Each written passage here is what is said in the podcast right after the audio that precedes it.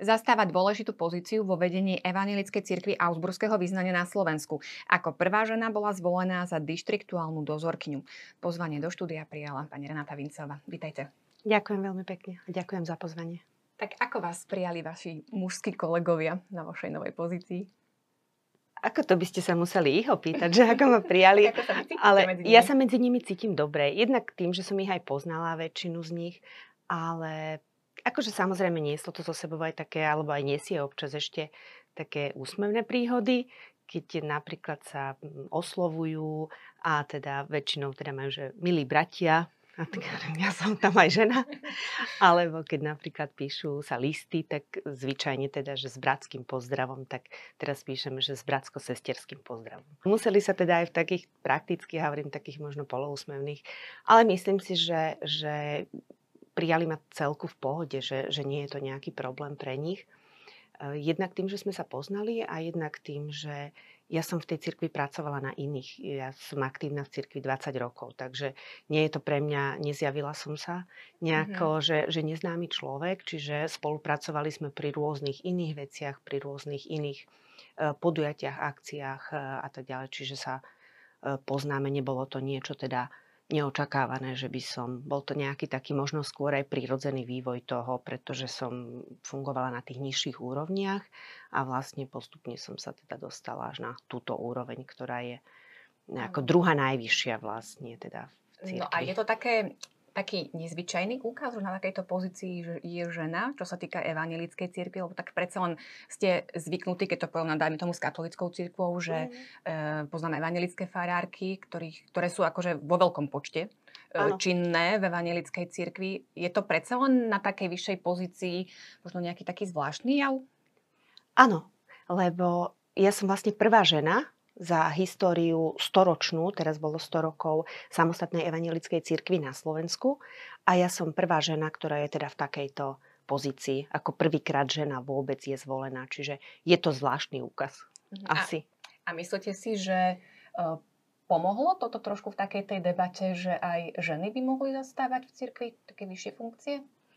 Myslím si, že áno, že je to možno len taký obraz aj spoločenského vývoja, tak ako aj celkovo v spoločnosti si nevieme možno pár rokov dozadu predstaviť, že by sme mali premiérku, že by sme mali prezidentku, že sa to bralo ako, že nie, že tam patria iba muži. Čiže podobne si myslím, že toto odzrkadluje aj dianie teda v našej evanjelickej cirkvi, že tak postupne, lebo že pripúšťa sa, že môžu to robiť aj ženy. No a myslíte si, že je evanjelická cirkev na Slovensku pripravená napríklad aj na biskupku? Je to reálne? Ja si myslím, že áno. Ako ja v tom nevidím problém, alebo teda ja to vnímam tak, že by to mohlo byť úplne prirodzené, ale samozrejme sú možno nejaké názory na to, že ešte nie. Ale že to chce ešte teda nejaký vývoj? Možno to chce nejaký vývoj, možno nejaký čas, ale podľa mňa už to nie je také úplne nepredstaviteľné, že by to nemohlo byť. No a ten ženský rozmer, čo môže priniesť do cirkvi? Ako sa na to vy pozeráte? Ako myslím si, že tým, že my máme dnes veľmi veľa žien v duchovnej službe, veľmi veľa teda duchovných kazateliek, faráriek, dnes je to, sme možno na hranici skoro polovičného počtu v porovnaní s mužmi, čo sa týka tej duchovnej služby. Myslím, že v samotnej tej kazateľskej alebo tej pastoračnej činnosti ten rozdiel nie je, ale že tá žena môže priniesť taký iný rozmer, ten možno viac empatický alebo viac možno vzťahový pri práci s deťmi, pri práci so ženami, ja neviem, možno s osamelými matkami a s rôznymi takýmito skupinami, kde predsa len žena z tej svojej ženskej pozície má trošku iný vzťah a iný, že možno aj tie ženy sa viac otvoria, ak majú nejaké problémy, že vedia, vie tak inak fungovať trošku v tom vzťahu. No a myslíte si, že tento ženský hlas je tak zo strany tých mužských kolegov dostatočne vypočúvaný? Podľa mňa áno. Aspoň ja teda nevnímam, že by to bolo vnímané inak nejakým spôsobom, že chápu, že do veľa vecí aj vyslovene, že sa tam žiada žena.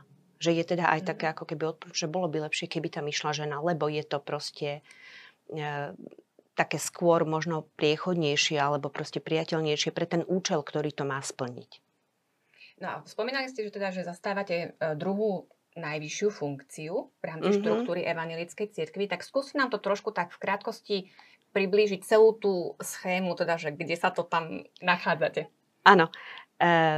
Vlastne základom celej teda organizácie ako štruktúry cirkvi je cirkevný zbor, ktorý je teda štandardne, či je to viac dedín, miest, alebo mesto teda, alebo viac dedín nejakých spojených. Cirkevné zbory sa potom spájajú do seniorátov, to sú vlastne také väčšie celky, to je vlastne tá ako keby druhá úroveň, tých je na Slovensku 14. To sú skoro tak by som povedala ako vúcky, keď to by som prirovnala k nejakej štátnej správe. Alebo v súvislosti s katolíckou cirkvou možno nejaké diecézy? Možno nejaké diecézy, ktoré sú. A čiže tých je 14, tých seniorátov a tie sú vlastne rozdelené do dištriktov a to je východný dištrikt a západný dištrikt. A vlastne na vrchole je teda generálna cirkev alebo teda celá cirkev ako taká. Čiže ten dištrikt, vlastne sú dva dištrikty v rámci cirkvi. A vy ste teda na tej dištriktuálnej úrovni. Áno, v západnom dištrikte. A zastávate tam pozíciu dištriktuálnej dozorky. No tak znie to veľmi tak zaujímavo. Tak to nazvem, znie to zaujímavo. Čo to je za... Celý názov dozorkyňa je proste niečo. Predstava toho je, že naozaj nejaké pruhované oblečenie. Ale nie, lebo v evanjelickej cirkvi je vlastne na všetkých tých úrovniach tej organizačnej štruktúry, či teda to zbory, senioráty, dištrikt alebo generálna cirkev, sú predsedníctvo tvoria dvaja ľudia. A to je jeden z duchovného stavu, to je teda buď farár, senior, biskup, a druhý je z toho neordinovaného stavu, čiže z toho svetského. A tvoríme dvaja predsedníctvo. Čiže nie je to, že jeden alebo druhý, ale vlastne aj pri tom rozhodovaní alebo pri tom vedení, aj keď každý máme svoje nejaké možno väčšiu tú oblasť toho pôsobenia, ale vlastne rozhodujeme spoločne ako dvojica. Na všetkých tých úrovniach, hovorím, nemôže teda len farár niečo urobiť sám, alebo nemôže len teda dozorca urobiť niečo sám. Čiže vždy je to o tej súčinnosti týchto dvoch ľudí a ako teda už aj z toho zastúpenia vyzerá, že, alebo vyplýva, že ten farár alebo ten biskup v prípade teda dištriktu má na starosti skôr tú duchovnú alebo pastoračnú oblasť a ten dozorca má možno skôr na starosti tú organizačnú, ekonomickú a teda takú hospodársku. Držíte kasu. Aj tak sa to dá.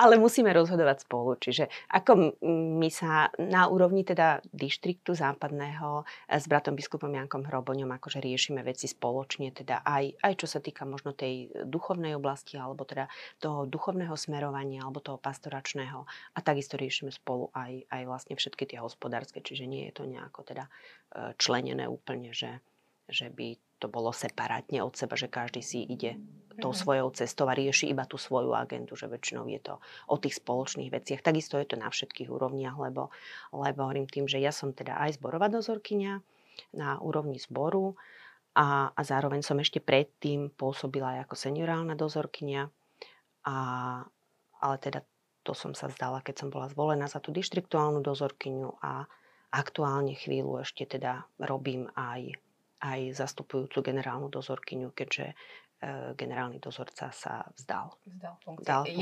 Je to bežný a už sa vzdá, alebo tam nejako vyprší to obdobie, na ktoré je zvolený? Všetci funkcionári vlastne v cirkvi, ktorí zastávajú akékoľvek teda tie pozície, sú volení, okrem samotných farárov, sú volení na 6 rokov. Čiže je tam to 6-ročné obdobie, ale Radjanko Hrozman sa vzdal vlastne počas toho funkčného obdobia. Nie je to úplne bežná vec, ale nie je to ani nejaká výnimočná vec. Ako je viac ľudí, ak proste cítia to svoje nejaké rozhodnutie, že chcú opustiť túto funkciu, tak sa vzdajú alebo teda abdikujú z tejto pozície. Áno, takže teraz budete mať voľby. Áno. Takže je to stále, hovoríme o tom, že ste volení. Teda aj vy ste boli zvolená. Čiže volia vás členovia evanjelickej cirkvi, alebo nejaká rada? Alebo nie. Volia nás, alebo teda všetkých tých funkcionárov, volia členovia cirkevného zboru, alebo cirkevných zborov v takomto prípade.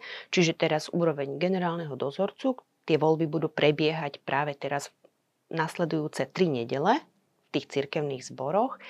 a budú prebiehať vo všetkých cirkevných zboroch na Slovensku.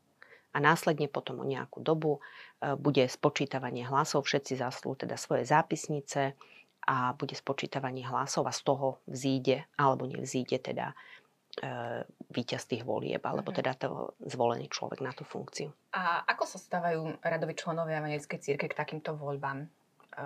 Ako cítia tam takú tú zodpovednosť, že áno, je to nejaká moja povinnosť voči cirkvi, ako voliť si aj takýchto svojich zástupcov, že je tam tá aktivita zo strany členov jednotlivých zborov, alebo badáte aj to, že je tam nejaký taký ten trend, že nie je tá cirkev možno až tak aktívna, ako by ste očakávali. Ako to vidíte? Ja to vidím skôr v kontexte možno aj celospoločenskom, že keď si, my sme Slováci asi tak nastavení, že ak máme tu možnosť ísť k voľbám a to je naše nejaké legitímne právo, vyjadriť tam svoj názor, lebo inak nevieme ovplyvňovať, dajme tomu, tú politiku alebo to dianie na tých vyšších úrovniach, tak tam nejdeme. A potom radšej sa sťažujeme alebo teda sa nejako vyjadrujeme k tomu v iných kruhoch. Ale tam, kde máme to právo možnosť uplatniť, tak ho neuplatňujeme.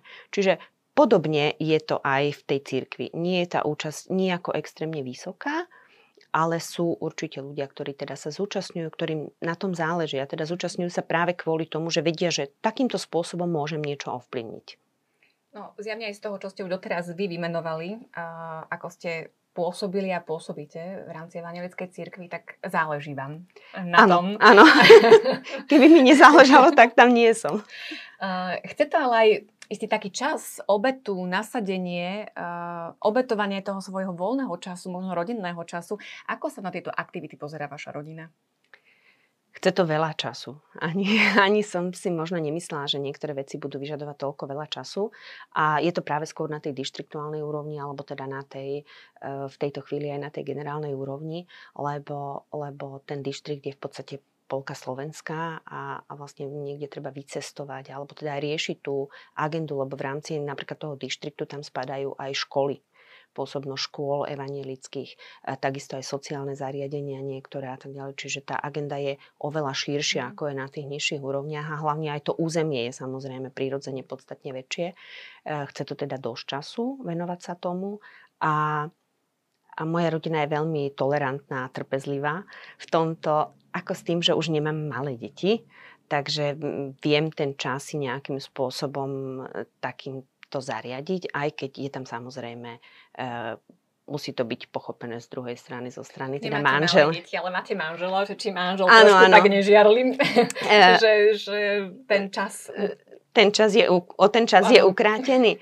Ale nie, snažím sa to nejako teda vyrovnávať, ale môj manžel je tiež veľmi aktívny, takže on má tiež veľa aktivít, takže nemáme nejakú teda takúto vzájomnú... Áno, má preto pochopenie, že je o tom, že som sa na to dala, veď samozrejme, keď som teda išla vôbec kandidovať, tak sme túto tému preberali, alebo teda nebolo to nejaké svojvoľné, iba moje rozhodnutie, ale aby teda muselo byť s tým uzrozumený, že teda toto a toto to bude asi obnášať. No a prečo to vy robíte? Čo je ten taký motor, že naozaj toľké roky a naozaj aktívne sa zapájate do týchto záležitostí? Lebo mi záleží na tej cirkvi. Záleží mi na cirkvi vôbec, ako teda funguje a ako teda... Jednak na tom jej samotnom poslaní, ktoré je to prioritné, ktoré by malo byť a prinášať evanjelium a prinášať zvesť o Bohu a o jeho záchrane ako pre všetkých ľudí, aby sa to dostalo k tým ľuďom. A na druhej strane ma to tak trošku možno aj trápi z toho pohľadu, že tá cirkev nielen naša, myslím si, že je to všeobecný problém, že to kresťanstvo je trošku tak ako keby dostáva sa do úzadia. Ako vôbec tá samotná podstata toho kresťanstva a aj tam, kde navonok to vyzerá, že je to všetko v poriadku, tak zistíme, že je to veľakrát často formálne. Že tí ľudia proste aj navštevujú tie kostoly, ale že nemajú ten skutočný vzťah a nežijú ten skutočný život s Bohom. Čiže možno aj tam je priestor na to, že začať hľadať, že trošku možno zmeniť formy.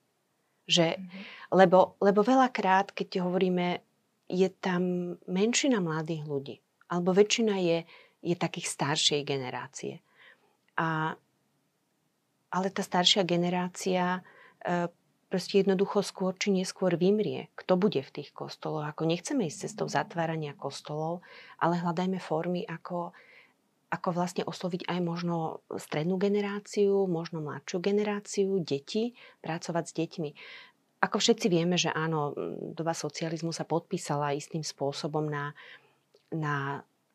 tom, aký je dnešný stav, ale už sme 30 rokov po revolúcii, čiže už nemôžeme sa vyhovárať len na to, že proste bol socializmus a nemohli sme chodiť a nemohli sme robiť. Už je tu ďalšia generácia, už dokonca druhá generácia ľudí, ktorí by to mohli, už sú slobodní v tomto smere, ale vidieť u nich taký nezáujem. Alebo ten záujem taký skôr možno formálny, že idem v nedeľu do toho kostola, splním si ako keby tú svoju povinnosť, ale naozaj... A tým to končí, tým je to vybavené.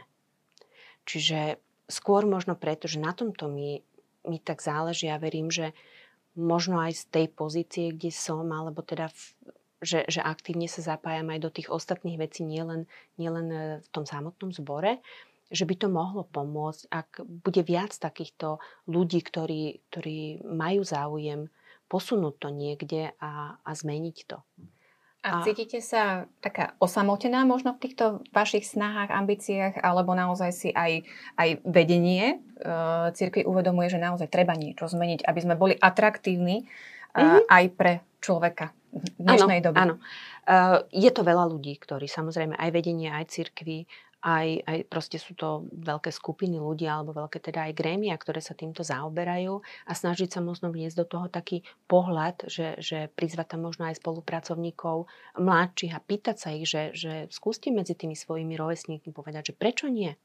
Že čo by ich zaujímalo? Lebo veľmi sme, by som povedala, možno tradiční. Že ideme na tú tradíciu, ja neviem, že tradície si netreba ctiť, ale ani netreba meniť obsah toho, ktorý je, len hľadať formu inú možno. V tých rôznych, či samotných bohoslúžbách, alebo aj v tých rôznych iných formách tej práce s ľuďmi, že hľadať formu, ktorá je adekvátna 21. storočiu a dnešnej dobe, ktorá je digitálna, ktorá je proste úplne iná, ako bola tá doba pred možno 50 rokmi, alebo možno už len pred 30 rokmi dozadu, ako fungovali niektoré veci, dnes fungujú úplne inak. Lebo koniec koncov, veď sú to debaty, aj napríklad teda aj u vás, u evanjelikov prednedávnom rezonovala téma homosexuality. Je podľa vás aj toto otázka formy, alebo je to zasahovanie už do obsahu? To už je obsah. To už je tam si myslím, že už je to o tom, že tá vierovka, čo hovorí k tejto téme a ako cirkev zaujme postavenie.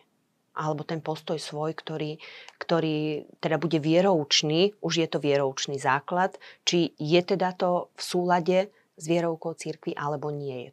To už je zasa iná vec. Vy tak pekne postupujete v rámci toho svojho pôsobenia, s tým sa teda nabaľujú aj možno nejaké právomoci, kompetencie zasahovať do nejakých vecí. Teda myslíte si, že zo svojej pozície máte reálny vplyv na to, aby sa pohli veci? Ja ako samotná pozícia nie. Ako nemyslím si, lebo v našej cirkvi je všetko o skupinách, alebo teda o väčšinových grémiách nejakých. Ako to, že na čele toho dištriktu je predsedníctvo, alebo na všetkých tých úrovniach je predsedníctvo, teda títo dvaja ľudia, ja a biskup, alebo ja teda farár, tak vlastne o zásadných veciach rozhoduje presbyterstvo. To je vlastne širšie grémium, ktoré je tvorené teda znova zvolených zástupcov tých jednotlivých zborov alebo seniorátov, ktoré rozhoduje o tom. Svoje pôsobenie vnímam v tom, že áno, môžem predostrieť tento návrh, môžem to skúsiť vysvetľovať, že prečo by, dajme tomu, niektoré veci mali byť takto, ale to konečné rozhodnutie nie je na mne. Nemám takú kompetenciu, aby som to mohla zmeniť, alebo teda ja osobne, alebo my dvaja, že by sme teraz povedali, že bude to takto a takto sa to bude vyvíjať. To nie. No a vnímate to vaše postupovanie ako nejaký postup v kariére? Alebo skôr je to tak, že vás nejako možno Pán Boh volá do tých vecí a dávate do toho svoje dary, to, čo máte? To vôbec nie je o žiadnom postupe v kariére. Lebo to sa môže možno aj tak na prvý pohľad. Šikovná túto mladá žena, ktorá má skúsenosti a ide si za tým, že sa môže realizovať v tejto oblasti. Nie, určite v mojom prípade to tak nie je. Nikdy som nemala žiadnu ambíciu postupovať alebo ísť. V podstate aj túto funkciu, ktorú teraz zastávam, tej dištriktuálnej dozorkyne, ja som ju nechcela. V žiadnom prípade som teda...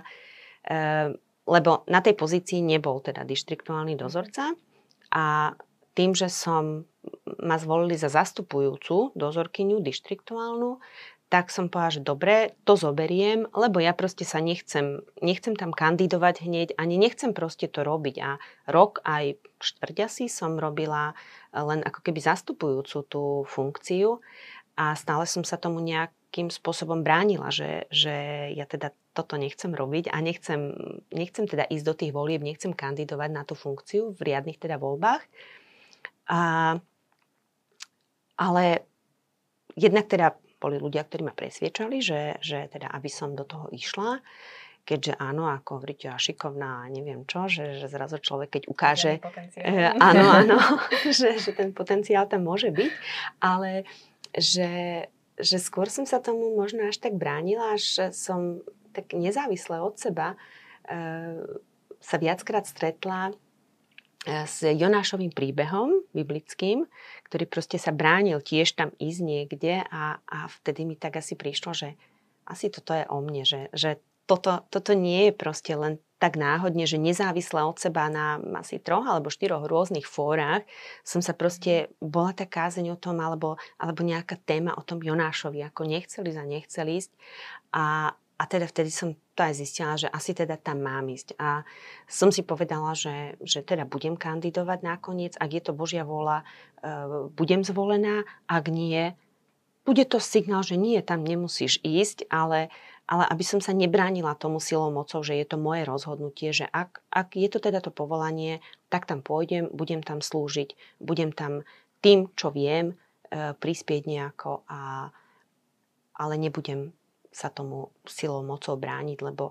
nakoniec vieme, že ak Pán Boh má nejaký úmysel a s tým človekom, tak vlastne ho tam dovedie k tomu. Takže... Už tie cestičky si nájde, akým spôsobom a v ktorom čase. Áno, čiže tak to bolo s tou mojou kandidatúrou, že nebol to žiadny môj nejaký môj popud, alebo že ja som sa rozhodla, že by som chcela. Skôr to bolo opačne, že som sa tomu bránila asi rok aj kúsok ešte, že aby som teda to nešla robiť, ale nakoniec som tam. Tak vám prajem teda veľa síl, veľa Božieho požehnania, aby ste naozaj nadobili takúto istotu, že ste na správnom mieste a že môžete tu použiť svoje dary pre dobro celej cirkvi a konečnom dôsledku aj celej spoločnosti. Ale na záver, ešte mi nedá neopýtať sa, lebo ak naši diváci rozmýšľajú nad tým, že Vincová, že nejako niečo mi to hovorí, áno. Tak áno, ste mama Viktora Vinceho, ste svokrou Adely Banášovej Vincovej, áno. Tak trošku nám bonznite na nich, no čo? Aká je Adela nevesta? Výborná.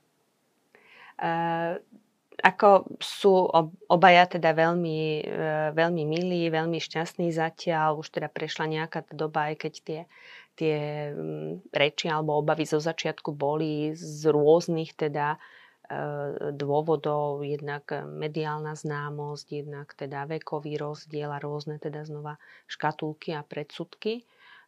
Tak si myslím, že tvoria zatiaľ teda harmonický pár a sú šťastní a spokojní a vychádzame veľmi dobre ako ja ani s našimi deťmi, keďže máme ešte jedného syna, ktorý síce nie je taký mediálne známy, ale... Nenesie to ťažko. Nie. Tento nenesie ťažko, ten nemá takú potrebu sa, nie je taký... Takýmto spôsobom realizovať. Áno, nie je taký extrovertný, ale... oni sú teda, my sme s nimi vždy vychádzali skôr možno v takom priateľskom, že nie v nejakom teda direktívnom vzťahu rodičov a detí, aj keď samozrejme obaja synovia tvrdia, že mali teda veľmi tvrdú výchovu, čo je teda aj pravda, ale na jednej strane to bolo áno, že proste prísne pravidlá nejaké, ktoré boli, ale na druhej strane ten vzťah taký taký otvorený a my nemáme problém aj dnes sa rozprávať o akýchkoľvek témach, o hocičom. A takisto je to vlastne aj za Adelkou, že ona má pocit, že proste ako keby stále bola už dlho v tej rodine, že proste je to človek, ktorý nemáme nejaké, že zábrany sa o niečom rozprávať alebo si povedať niektoré veci úplne otvorenia bez akýchkoľvek obáv, že to ten druhý teraz, že proste u nás nie je tá schéma tej tradičnej nejakej, že svokrovci a nevesta, alebo niečo, to vôbec nie.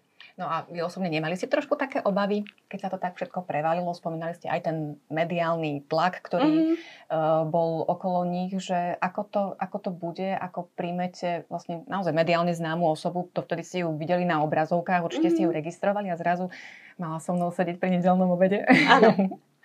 Boli tam obavy, určite tam boli obavy, no by som klamala, keby som povedala, že nie.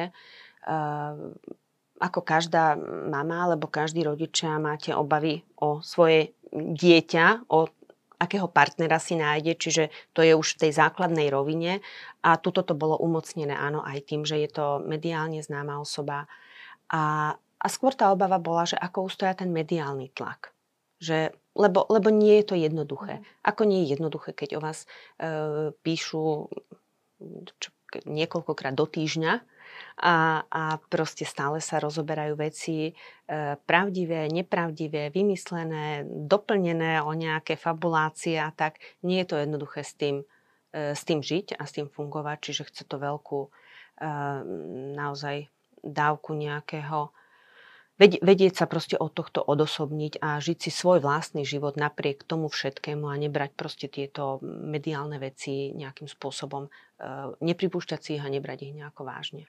No a keď sa váš syn dostal do toho veľkého mediálneho sveta, nemali ste ako mama trošku obavy, či to všetko tak ustojí, či to, čo som mu tak vštepovala, u neho zostane, že či to bude stále ten môj Viktor? No áno, sú tie obavy, vždy to je, lebo viete, ako to je svet, ktorý pre nás teda až tak veľmi nepoznaný v tom čase, ale tie obavy boli ako o to dieťa. Áno, že či si myslíte, že to ustojí ako v tej chvíli alebo v tej dobe už, a to je aj pri druhom synovi, alebo si myslím, že každý rodič toto pozná už pri tých dospelých deťoch, že jednoducho vtedy si už len poviete, že snáď sme urobili všetko, čo sme mohli urobiť a urobili sme to najlepšie, ako sme vedeli v tej chvíli a snáď to ovocie teda bude dobre. Že nebude ani trpké, ani horké, ani kyslé. A tej našej výchovy nejaké, alebo toho vplyvu, ktorý sme za tých 20 alebo koľko rokov vplývali na tie deti a viedli ich nejakým smerom, že snáď teda budú aj fungovať tak v rámci príčetnosti. A je tu vás aj tak, že ich tak odozdávate do takých božích modlitieb, teda do božích rúk, že sa modlíte za svoje deti? Je to taká nejaká taká bežná prax u vás? Áno. Je to ako neviem, že vyslovene, že osobitne za nejaké konkrétne, ale za celú rodinu. Čiže je to takisto za deti, aj od ich malinka, aj proste aj za manžela, aj za celú rodinu, aby teda aj za jednotlivci, aby naozaj za ten ich život, za zdravie, takisto aj za rodičov. Proste, čiže je to taká bežná vec, lebo každému tomu rodičovi záleží na tej rodine a aj na tých deťoch, aby naozaj už keď sú dospelí, aby teda viedli svoj život tak, aby boli spokojní, aby boli šťastní. Ďakujem veľmi pekne, že ste si našli na nás čas, na našich divákov. Prajem vám, ako som už spomínala, naozaj veľa Božích milostí, Božieho požehnania a takej radosti z toho, čo robíte. Ďakujem veľmi pekne a ďakujem ešte raz za pozvanie.